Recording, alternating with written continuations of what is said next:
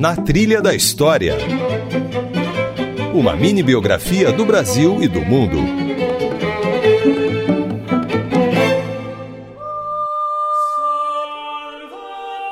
Olá, eu sou Isabela Azevedo e está começando mais uma versão reduzida do Na Trilha da História.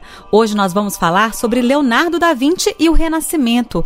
Qual foi a trajetória de um dos maiores gênios da humanidade e em que contexto histórico ele viveu? Nossa entrevistada é a filósofa Lúcia Helena Galvão, professora e palestrante da Escola de Filosofia Nova Acrópole. Ela nos conta que Leonardo da Vinci nasceu em 1452 na região da Toscana, perto de Florença, na Itália. Leonardo da Vinci, nós sabemos que ele era um filho ilegítimo. Seu nome, de fato, era Leonardo de Ser Piero da Vinci. Ser Piero era um homem que tinha uma, como se fosse um cartório atual, era responsável por um negócio, era um homem de classe média. Agora, sua mãe era apenas uma camponesa de 15 anos, Caterina. Foi uma relação passageira, uma aventura de seu pai, e essa mãe ficou com ele apenas até os três ou quatro anos de idade e casou-se posteriormente com um camponês e entregou o menino. E o menino foi criado pelo pai, o avô, o tio, o menino sempre demonstrou dons para o desenho e, aos 17 anos, passou a trabalhar no ateliê do artista Andrea Del Verrocchio. E ali ele começa, junto com muitos outros jovens auxiliares de Verrocchio, a ajudar o mestre no acabamento de certas obras. Pouco depois, alguns anos depois, o pai aluga um ateliê para ele próprio, mas ele continua trabalhando com Verrocchio. Então ele fazia serviços para mosteiros. Além de quadros como a Mona Lisa e a Última Ceia, Leonardo desenvolveu estudos em diversas outras áreas, como anatomia e engenharia. Ele é considerado o arquétipo, o protótipo do homem universalista. Né? Não houve área de interesse que ele não tivesse, pelo menos as mais próximas e acessíveis dele, e até as que não estavam acessíveis também.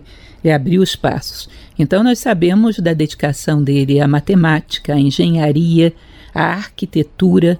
Nós sabemos que ele chegou a um determinado momento a desenhar um escafandro para caminhar debaixo da água, que fez protótipos de helicóptero, de energia solar, que ele trabalhou com protótipos de uma espécie de uma asa delta, né, um, um, um tanque de guerra e muitas outras coisas. Leonardo faleceu em 1519, aos 67 anos, e entrou para a história como um dos maiores, se não o maior, nome do Renascimento. Mas não era a prioridade dele que as pessoas o reconhecessem ou achassem que ele era o melhor. Ele uhum. tinha uma busca, uma curiosidade muito profunda. E isso era a prioridade da vida dele. Esta foi a versão reduzida do Na Trilha da História. O episódio completo tem uma hora e traz, além da entrevista na íntegra com a filósofa Lúcia Helena Galvão, músicas interpretadas pelo grupo britânico Ifa Giolini, que lançou um álbum em homenagem a Leonardo da Vinci.